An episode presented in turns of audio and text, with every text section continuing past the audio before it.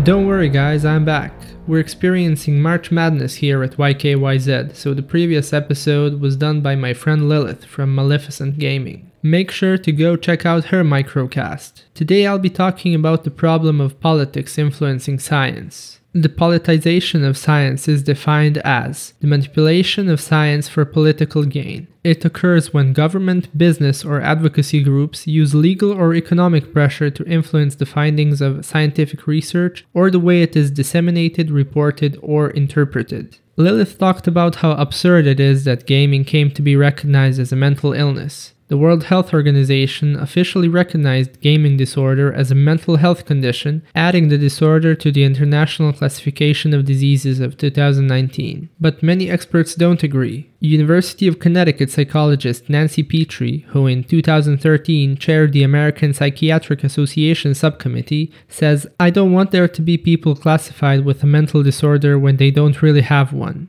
Today, Petry, who is leading the first NIH funded study on gaming addiction, believes the evidence is still insufficient. I'll do more episodes on politics influencing science in other areas. Let me know what you think. Should gaming be considered a mental illness?